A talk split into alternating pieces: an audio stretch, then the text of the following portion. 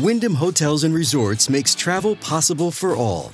Whether it's the long haulers looking for a great cup of coffee, a roomier rest for the on a whim road trippers, or a place to make summer memories with the whole family.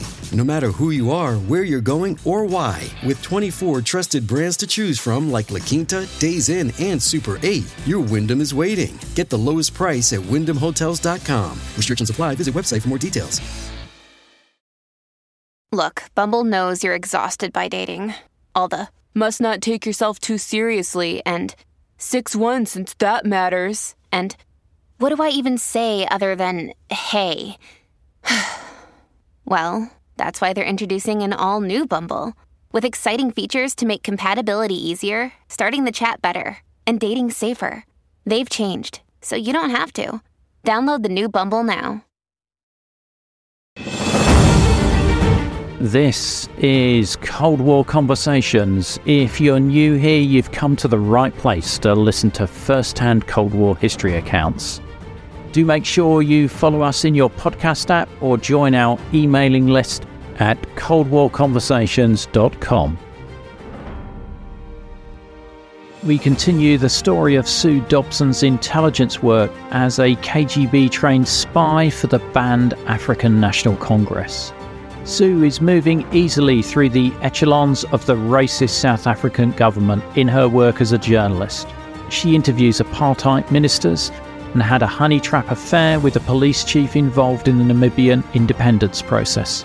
However, Sue's cover is blown, leading to her desperate flight across southern Africa with the South African security police snapping at her heels we hear in detail about her tense three day car journey to the Soviet embassy in Botswana and how her KGB training saved her life.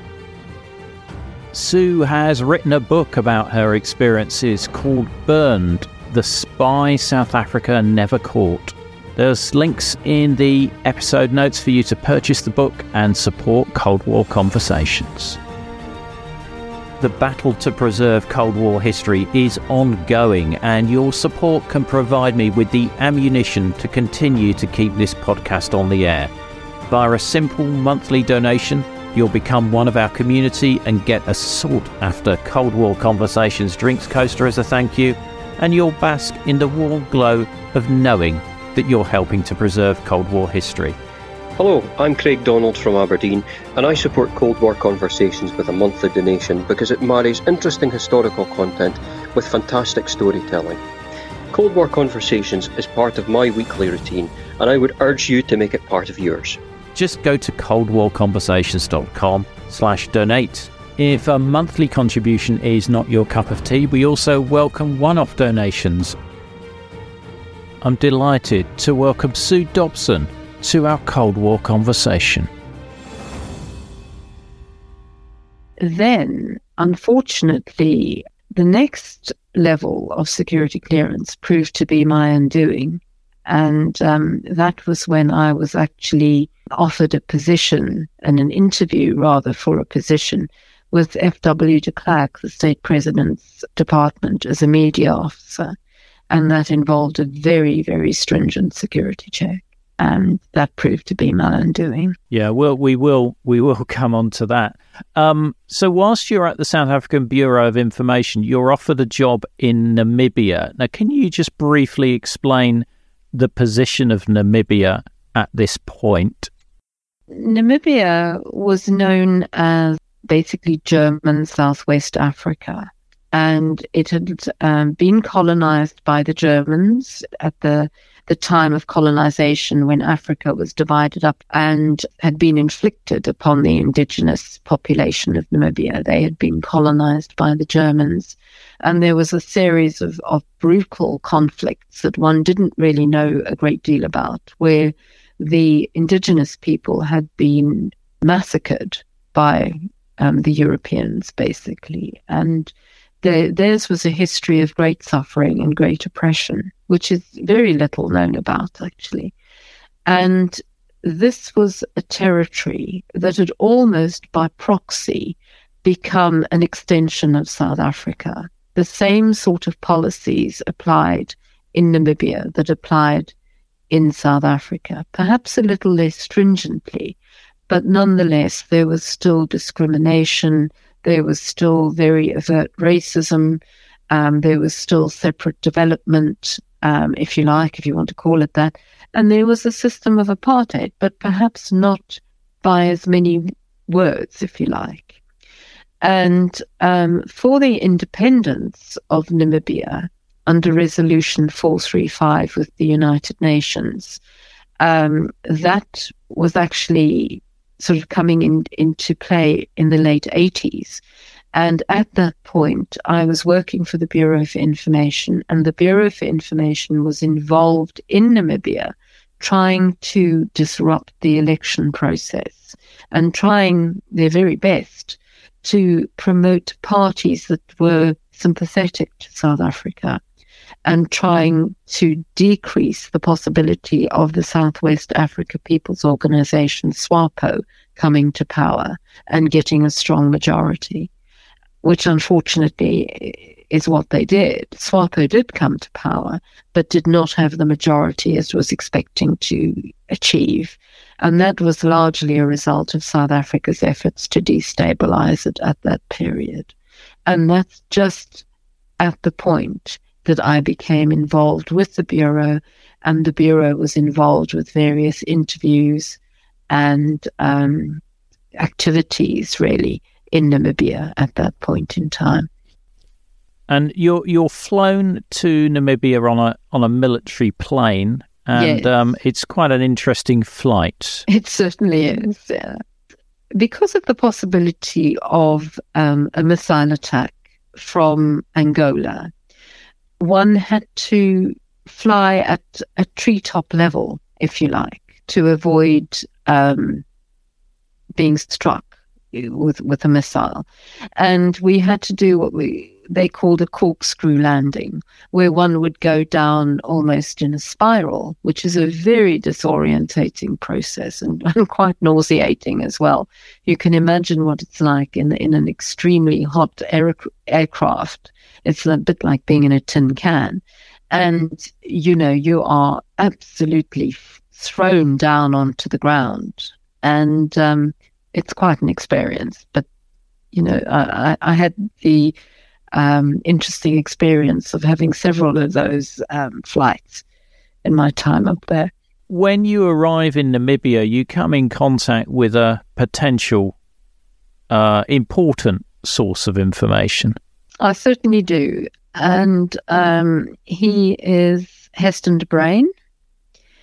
And um, he was the police liaison officer in that area. So he was very aware of the activities going on in terms of Resolution 435 for the withdrawal of South African troops from Namibia and um, the withdrawal of South Africans from Angola because South African had also been involved in the Angolan um, conflict. They had backed UNITA in Angola. And um, part of Resolution 435 was to ensure the withdrawal of South African troops from Angola and from the north of Namibia, which is where they were operational and most of their bases were. And um, this gentleman was actually the liaison officer with the uh, police, the South, what was known as the Southwest African Police, and he was responsible for um, giving information to the press. And it turned out that he had quite a history himself as a security policeman in South Africa. So he was immediately of interest to me. You you start a relationship with him. I do, yeah. And was that part of your remit, or did you think that that was a way of gaining his trust and, and getting further info? I had no remit as such my briefing was to basically go home and to do my best and to take whatever opportunities came my way, which is exactly what I did. And I realized that this was something that was extremely risky. Um, it was something that had to be very controlled. It was something that I had to be constantly focused on the prize, if you like. And if I say to you, the end justifies the means, that's probably the best explanation for that episode in my life. I was that focused on the fact that this person had access to so much information.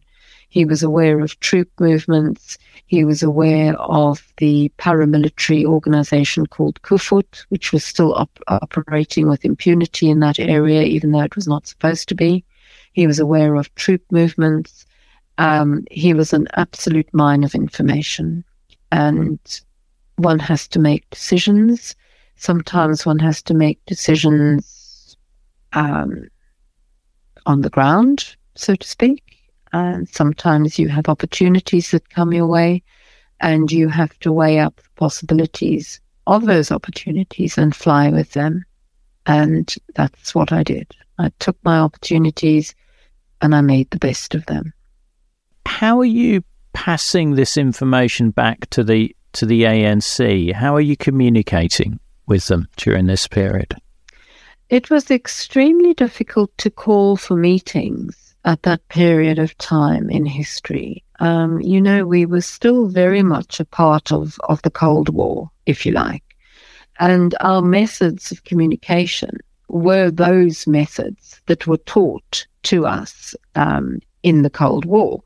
Uh, for instance, you would send a coded message. You might send a postcard to London if you needed a, a meeting with Ronnie, and there would be a coded message on that. You know, give my regards to cousin Norman or something. And he would know that if he sees that phrase, he must meet you at a certain time and a certain place, which has been prearranged or there would be a message in the classifieds, for instance. Um, you know, one would have to look at that on a certain day of the week to see if there was a message for you. Um, and you would work out what that message was. And that might be a call for a meeting, or there would be an urgent need for a meeting to exchange information, or there would be um, perhaps an indication that you were in danger and you needed to uh, retreat or you needed to change your plans or your way of operating. So it was it was very difficult to do, but very obviously very essential to do. Did you get the impression at any point that de Bruyn had us any suspicions about you? It was difficult to say. Um, he was aware of the fact that I was a journalist and I think because of that, there was a bit of reserve towards me. But then on the other hand, they were desperate to actually have journalists who would promote their side of things, if you like. And at one point, I found myself in a really peculiar position where I was offered a, a post as a as another police liaison officer. So um, you know, it was a, it was very much a double edged sword, and it had to be something that I was constantly vigilant about. I had to be very watchful. And I was also aware of the danger because I could disappear at any time. You know, if he decided to dispense with me, I could be gone and no one would be the wiser. No one would know what happened to me. So I was very conscious of the fact that if there were any subtle changes, if there were any changes in atmosphere or demeanor, I needed to think about that. And I needed to weigh up whether that was dangerous or not. But half the time, I think he thought I was just a fluffy little bit on the side and probably nothing to worry about, you know, which I suspect. Well, that, that really. was the aim, wasn't it? So well, absolutely. And, you know, being that little fluffy blonde thing, um, you know, that nobody took seriously served me in good stead. And, you know, to some to some extent it still does. But um, you know, appearances can be deceptive. And the more usual you are, the more ordinary you are, the more successful you are. Um, you know, my, my experience is testimony to that. I mean, in in the book, you describe some meetings with names that I'm familiar with from that period, and I think probably one of the more chilling. Well, well, there's quite a few chilling ones, but you you have a a meeting with Pik Botha. Yes, very unpleasant character, I'm afraid. Um, I didn't find that at all. Um, let me say that was probably one of the most unsettling interviews I've had. Um, he watched me come into the room. It, the, the whole room was in darkness. It was the strangest situation. There was next to no security. And I walked into the room in the union buildings in Pretoria, his office in the union buildings, the absolute heart of government. I walked into it the room was almost in darkness, and I was aware of being watched, but I couldn't see where. I didn't know where I was being watched from. And then I looked up and I noticed that he was standing there looking in a mirror, combing his hair. Now, his hair was very heavily Brylcreemed at the time. You remember Brylcreem, you know, the hair oil. And his hair was heavily Brylcreemed. He had jet black hair and these very, very dark eyes. And he was watching me in the mirror. He was looking at my reflection as I came into the room. And obviously, watching me as I turned around to try and find out where he was or where I should go. He was watching my every move. Um, and he was definitely very accomplished when it came to interviews. He was extremely evasive. And if you got too close to the bone, he would be quite defensive and quite aggressive. So he had a way of actually blustering and forcing you to change the topic and making it quite personal. But at the same time was very intimidating. You know, he, he had a very um, how shall I say? I was acutely aware of being a woman. Let me say that let's put it that way, um, that he was very watchful of me all the time I was in there. Um, and a very, very slippery character, um, especially when it came to negotiations for Resolution 435. He was extremely difficult to pin down. Now, Pik Botha was the Minister for Foreign Affairs in the South African government from the late 70s to 1994. He was also um, pivotal in the independence process for Namibia. And he actually took on several negotiating roles at that point. Um, you know, he would negotiate with the Cuban contingent. He would negotiate with the Americans. I think it was Chester Crocker, who was the his equivalent at that time. And certainly, you know, he was up there with all the international figures. And I think he was a force to be reckoned with because he was quite belligerent in his, his manner. And certainly he was he was not easy to interview. Another day is here and you're ready for it. What to wear? Check.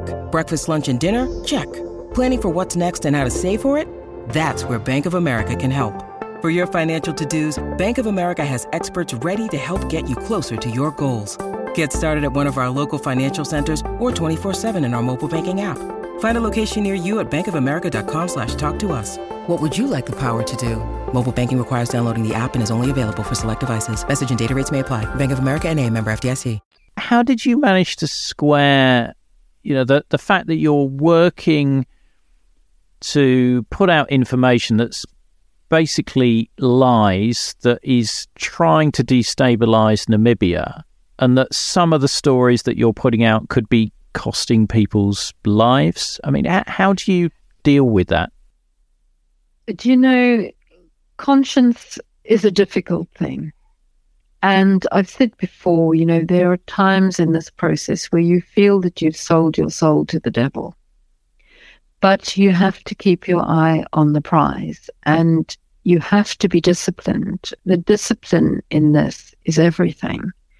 Um, you have to be focused, you have to be disciplined. And, you know, there are times where you would wobble. There are times when you're afraid. And I think that the secret is is not to overthink it, but to fly with it and, and to go with it. And that certainly helped for me. Um, you know, I, I felt also confident because I knew I had had the best training in the world.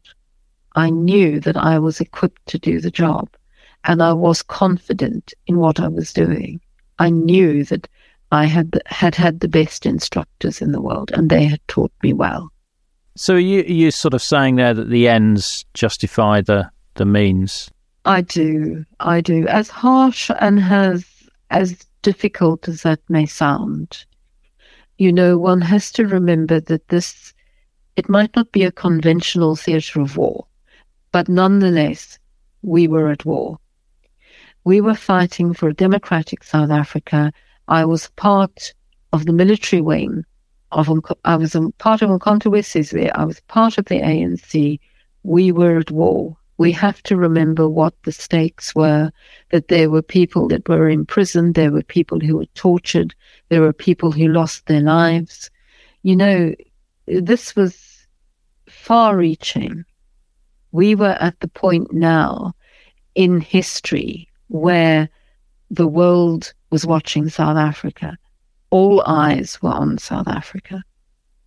And it was such an important period in history. You know, what they were doing in Namibia was actually a blueprint for what they intended to do when Nelson Mandela was released and the ANC would be going towards free and fair elections. They wanted to destabilize those the way that they were destabilizing Namibia. Namibia was their dry run, if you like. So this was enormously important. And I think it's one of those things that one appreciates with the benefit of time and hindsight, because at the time, there was so much happening in South Africa and everything was happening in Namibia at the same time. It was very difficult to differentiate between the two. All the dirty tricks that they did in Namibia, they would roll out again in South Africa all the poisonings, these shootings, the assassinations. Namibia was the dry run for it. They cut their teeth on Namibia, basically. And Pik actually admitted to the Dirty Tricks campaign in his, you know, some years down the line. He admitted to that. You know, he admitted that we had had South, South Africa had had a role in destabilizing what was going on in Namibia. It was actually admitted. So I feel, you know, that the information that was passed on was so valuable at that time. Hi, this is Rhonda in Virginia, and I support Cold War conversations because I think the work that Ian is doing is critically important. I think it's vital to record the firsthand accounts of people who lived and experienced the Cold War um, because it illustrates history in a way that a book never can. So thank you so much for the podcast. It's my favorite podcast, and I look forward to it every week.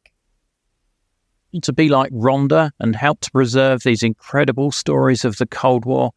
As a monthly or annual supporter, you'll be able to listen ad free. You'll become one of our community, get the sought after Cold War Conversations drinks coaster as a thank you, and you'll bask in the warm glow of knowing that you're helping to preserve Cold War history. Just go to coldwarconversations.com slash donate to find out more.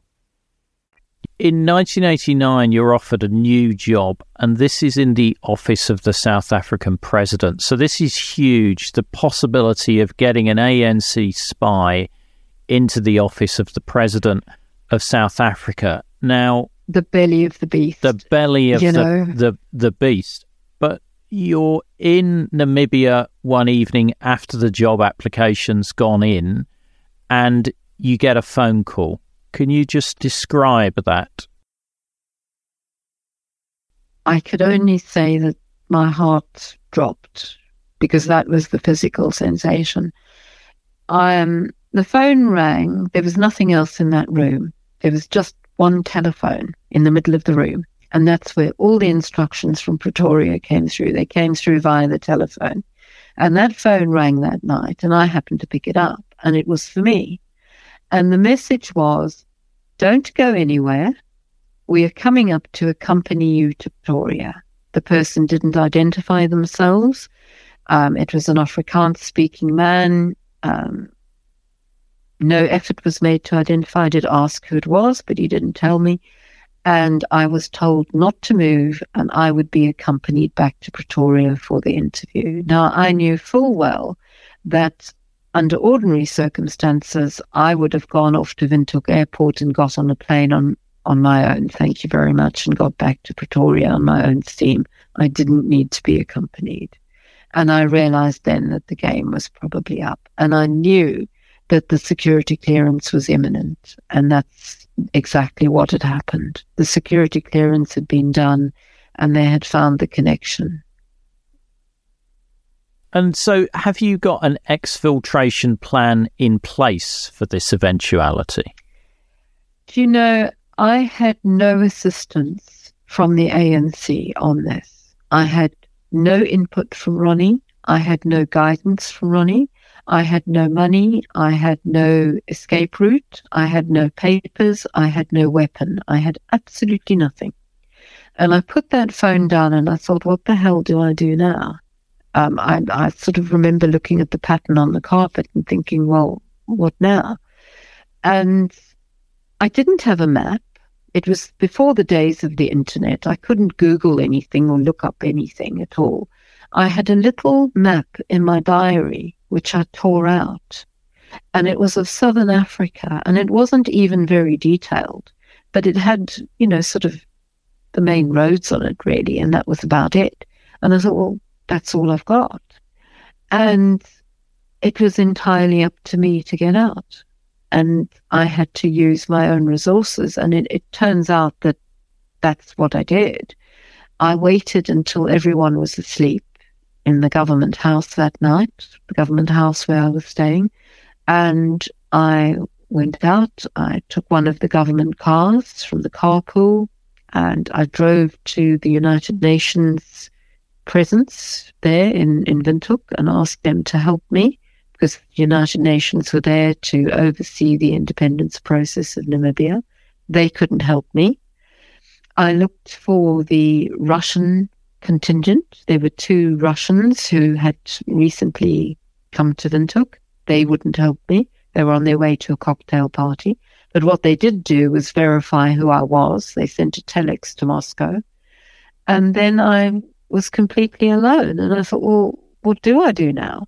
So I took a taxi to the airport, tried to find mm-hmm. out if there was a flight out. There wasn't a flight for several days and did the next possible thing, which was hire a car. Now, the only way I could get out really was to drive from Namibia to Botswana and hope that I might be able to contact the Russian mission in Gaborone in Botswana and that they would be able to help me because nobody else clearly was around to help me. But in order to do that, one needed a four wheel drive because it's going through the desert there was none such a thing available. So I had to hire an ordinary car and I had to choose a route which took me back through South Africa and then up again into Botswana, which was incredibly risky. But I thought, well, do what you usually do in plain sight. It's something that they won't suspect. And that's what I did. And that's exactly how I managed to get out. It took several days, but that's how I got out. During that journey, you notice that there is some surveillance there. Most definitely. Most definitely. I picked up surveillance um, in the cars behind me. There were at least two cars were part of a surveillance party. Um, for some reason, they didn't intercept me. I think perhaps they were waiting to see where I was going or perhaps they were waiting to see if I was going to meet someone. Perhaps they thought I was going to meet Ronnie and they would get, you know, catch a big fish. And um, for some reason, they decided to hold back, but they were definitely on my tail. And bizarrely enough, a school friend of mine, um, who I'd known for, for many years, was part of that contingent. He had joined the security police and found himself working on the project, which was to bring me back to South Africa. Wow. So that was a bit of a shock to the system to find out later on.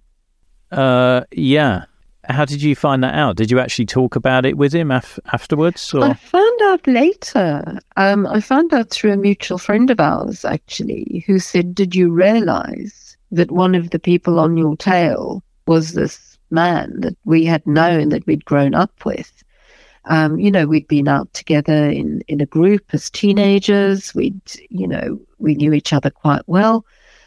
And, you know, it was one of those things that sort of runs through my life, really, um, which is the theme of betrayal, um, if you like. And it's just another betrayal, really. Um, anyone who had had any principles would have refused to have been part of that contingent, who would have said, No, I'm not doing that. But instead of that, he saw that as an opportunity, possibly for promotion, who knows? I'll never know but I, I can only assume that that was his motivation.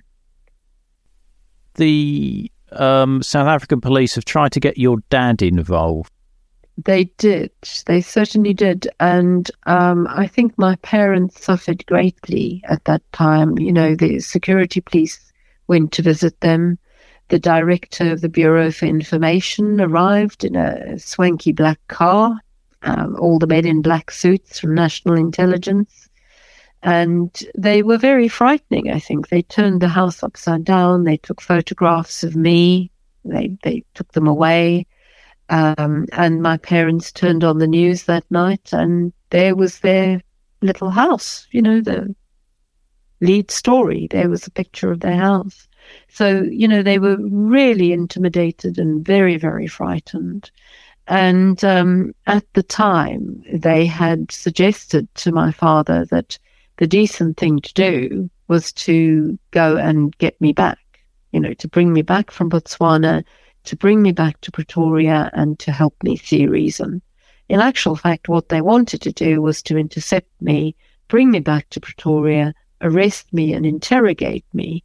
And um, if my training in the USSR had come out, I would have faced 15 to 20 years on a high treason charge. Wow. So, you know, my father, I think, was probably so frightened and so intimidated by it all that he probably agreed to that. But, you know, betrayal is betrayal, isn't it? It's painful. Yes. Unless you're in a situation, it's difficult to put your yourself exactly in in those shoes and know absolutely you know how, how you'd react absolutely um, and for him the terror must have been enormous. You know, he was, he'd been a civil servant all his life. He lived a very quiet life. He was, um, didn't have many friends. And then all of a sudden, these people descend and, you know, playing the good cop, bad cop role, you know, and he must have been so terrified that he just did whatever he thought he should do to get out of that situation. And I think what people often don't put the perspective on when you're looking at situations like this is that you don't know that apartheid and you know the South African state as it was is going to disappear within a few no, years. It's like when when people talk about living in East Germany, you know, you didn't know the Berlin Wall was going to disappear in 1989. As far as they knew, that life was going to be forever. You know, we had no idea that we were almost at that point at the end of the Cold War. We had no idea. I mean, I went into exile later on, and I remember seeing um, the Berlin Wall coming down, and I remember seeing the independence movements sort of sweeping through Eastern Europe, and seeing the demise later on of the USSR and the end of the Cold War. But we had no idea that we were part of that. We were one of the outposts of the Cold War, if you like. That all of that w- that was going on and my involvement with the USSR, my training, um, the USSR's assistance of the liberation movements and also the ANC, um, that that itself was part of the Cold War. It was part of um, the socialist movement, if you like, because the policies that one followed at that time were definitely socialist in orientation. It, it's difficult to realize that we were so caught up in history at that time that we were all connected. Even though, you know, I'm in the middle of the, the African desert, it's still an example of a Cold War story, if you like. Let's get back to the African desert. Now, the the surveillance does get a bit close to you, doesn't it? It certainly does, yeah. Can you just describe the, the, the incident at the Wimpy? Well, I was aware of the fact that there was a government car on my tail. And I mean really on my tail. If I accelerated, he accelerated. If I braked, he braked. And I got into a parking area, parked the car. Sure as nuts, he followed me. He found a place to park. He watched me.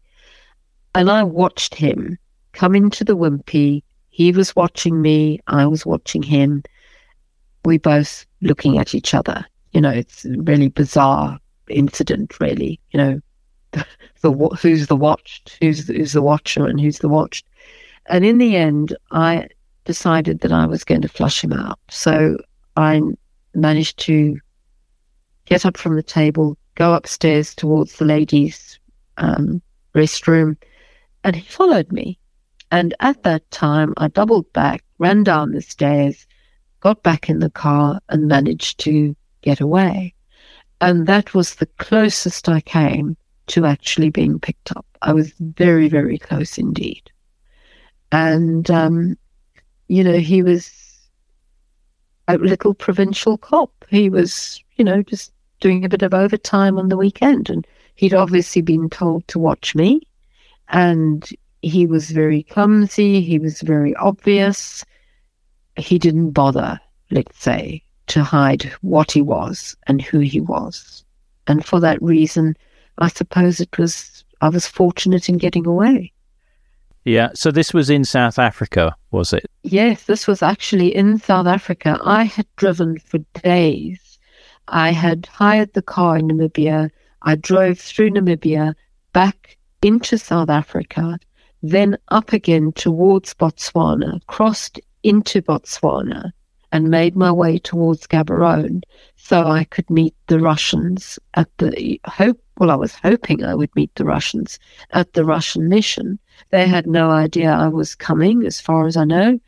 Um, as I say, this was before the age of internet. There was no way I could let anybody know I was coming. And it would have been very unwise to use a phone anyway, because those phones were probably tapped. So one couldn't make a phone call and say, I'll be arriving you know, you couldn't do that. Hey, it's Ryan Reynolds, and I'm here with Keith, co star of my upcoming film, If, only in theaters, May 17th. Do you want to tell people the big news? All right, I'll do it. Sign up now and you'll get unlimited for $15 a month in six months of Paramount Plus Essential Plan on us. Mintmobile.com slash switch. Upfront payment of $45 equivalent to $15 per month. Unlimited over 40 gigabytes per month. Face lower speeds. Videos at 480p. Active Mint customers by 531.24 get six months of Paramount Plus Essential Plan. Auto renews after six months. Offer ends May 31st, 2024. Separate Paramount Plus registration required. Terms and conditions apply if rated PG. You, you must have been very fearful that you were going to be caught and you're exhausted totally exhausted, totally, totally drained, and really just on adrenaline. Um, you know, not sleeping, constantly watchful, um, and yes, afraid. You know, I, I mean, I, I can't deny it. I was afraid, but I was also determined as hell. I thought, you, you know, you are not going to get me, and if you do get me, you're going to get me, me standing you know, you certainly won't take me out. Um, and I was just determined to do the best I could, even if they got me before I got there. At least I tried and I'd done my best, and I was determined to do that. I mean, that, that crossing the border from South Africa into Botswana must have been a, a nervy moment. It was awful because I knew I was under surveillance then, and there were a few cars behind me and we stopped at the border. It was dusk, and um, there was a, a, security check because they regularly checked that there were not weapons being brought, you know, from the neighboring countries into South Africa. There, were, but they were very cleverly disguised.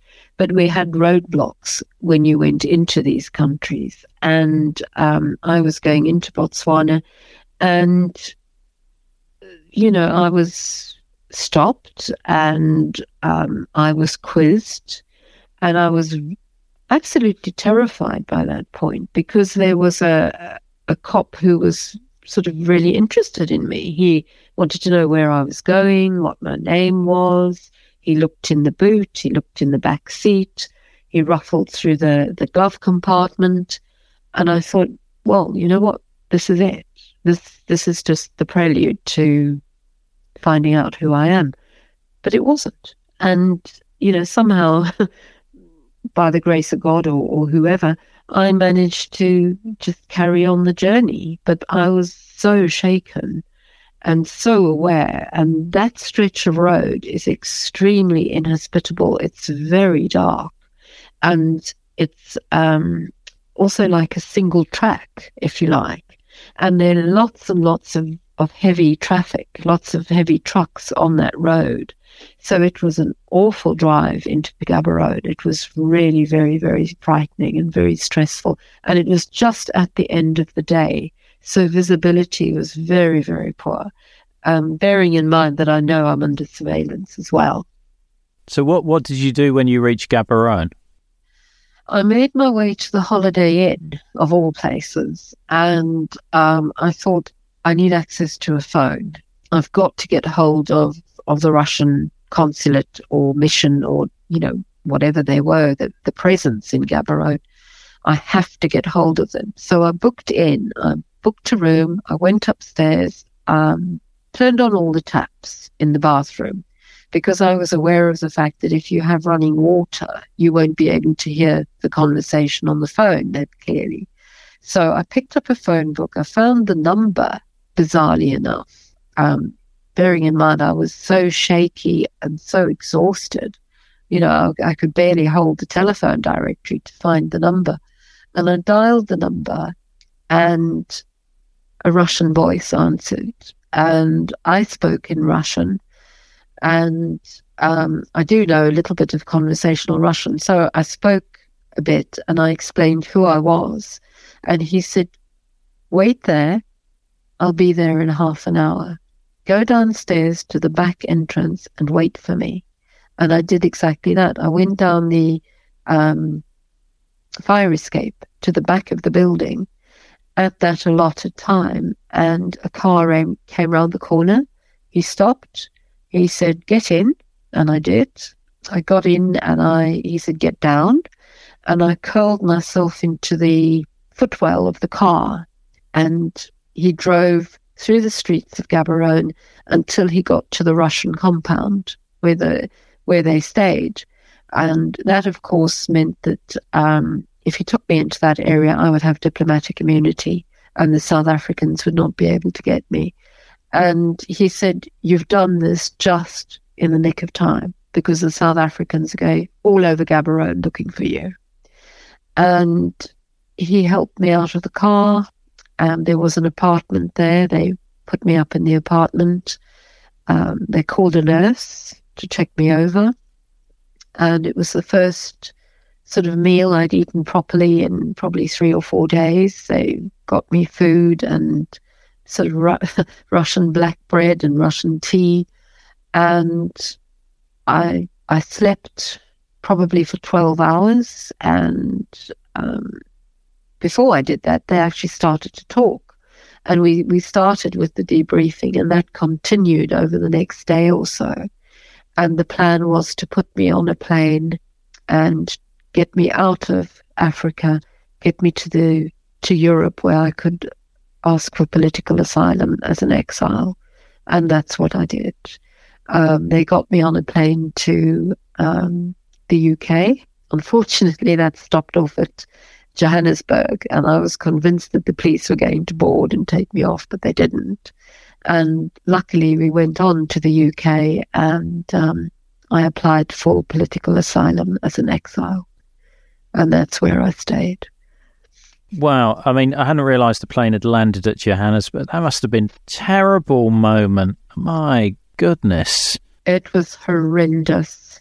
It was awful. Luckily, I was the last one to board the plane. Um, they waited with me at security at Gaborone Airport until it was the very last minute.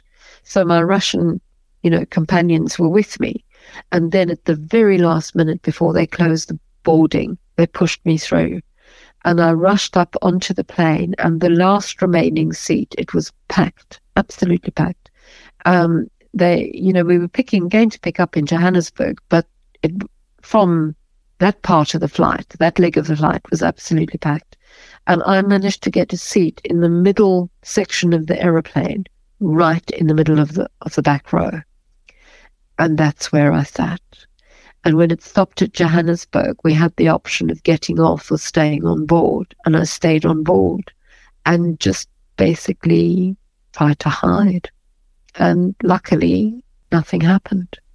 And I managed to get to the UK safely. Wow. Wow. But it, even in the UK, you're, you're not safe. You know, a bit like when we talked about earlier, you're still a target, and South African security forces are operating out of the embassy on Trafalgar Square. Absolutely. And, you know, the thing is, we had a spate of, of attacks and assassinations at that time. A little while earlier, Dulcie September, the ANC representative, had been assassinated.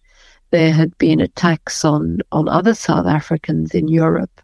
And we were very conscious of the fact that there was also a, um, there were death squads you know, they, they didn't think twice about coming to the UK. They had people who worked for South Africa. They had South African agents in Europe whose brief was to take out ANC members. And also, there were the poisoning campaigns where, um, you know, exiles would receive the parcel from home. And exile being what it is, you know, you, you're very homesick, you're very lonely, you're delighted to get something from home, so you you know you tear open the package, and that's been impregnated with poison. It it, happened, and you know at the time, um, I uh, ended up expecting a baby not long after I'd got to the UK, and I, I was sort of very excited about that because it was a new, you know, it was, it was a new time in my life. It, it meant I could put that behind me and, and focus on something that was more healing and, and more restorative. And I would get parcels from my mother of baby clothes, and those clothes would have been ripped open and the letters would have been torn up. And everything I received from South Africa had to go through the x ray machine at the ANC headquarters in Penton Street in London in case there was a parcel bomb because they favored parcel bombs and they favored poisonings. You know, Ruth First was assassinated in the parcel bomb in Mozambique. Um, Albie Sachs was blown up and lost an arm and an eye, I think it was. Um, you know, they, they had a, a remorseless campaign against ANC people. And the message was that we were we there was nowhere where we were safe. They would find us everywhere. And that's unfortunately they did in some circumstances. Now, you kept this story to yourself for quite some time. I did. And then one of your children um, discovered that their mum had do. been a spy. Can you just tell us about the, the, how that was revealed? Well, some years after coming into exile, um, I had my children, and at that time, I had patched up my relationship with my parents. It was far from ideal. My father never spoke or apologized for what he did. He never discussed it with me. But I was determined that I would have a relationship with my, that he would have a relationship with his grandchildren. And for that reason, I put that issue aside. It wasn't easy. It hurt me a great deal. It made me very angry. But I had to prioritize and I had to put myself out of the picture it was for them and not for me. So there were several trips to South Africa. And at that point in time, my son must have been about 10. And he must have realized somehow there must have been something said about my past. He'd picked up a, a book in the in the equivalent of W. H. Smith, and he was reading about spies. And he said at the top of his voice, Ma, this book says you're a spy. And that was it. I was out. I was rumbled. The game was up. and I never intended to tell my children. I, I, I never intended to tell anyone because I was, you know, in the throes of PTSD. It was something that wasn't really recognized at that time. And I was struggling with that. And I was I was trying to create a normal life. And, you know, I don't think my life will ever be normal or usual really, but I was trying, let's put it that way. And um, there was this voice, this innocent voice, and that's how I told them. And that was the beginning of me talking about this. And it took me many, many years to realize that, you know, my role in the South African liberation struggle was as important as anybody else's. I might be a white South African, but I'm as South African as anybody else, and my contribution is is as significant as anyone else's. And I think that was what made me decide to tell my story. Don't miss the episode extras such as videos, photos, and other content. Just look for the link in the podcast information. The podcast wouldn't exist without the generous support of our financial supporters, and I'd like to thank one and all of them for keeping the podcast on the road. If you'd like to help the project, just go to coldwarconversations.com slash donate. The Cold War conversation continues in our Facebook discussion group. Just search for Cold War Conversations in Facebook. Thanks very much for listening and see you next week.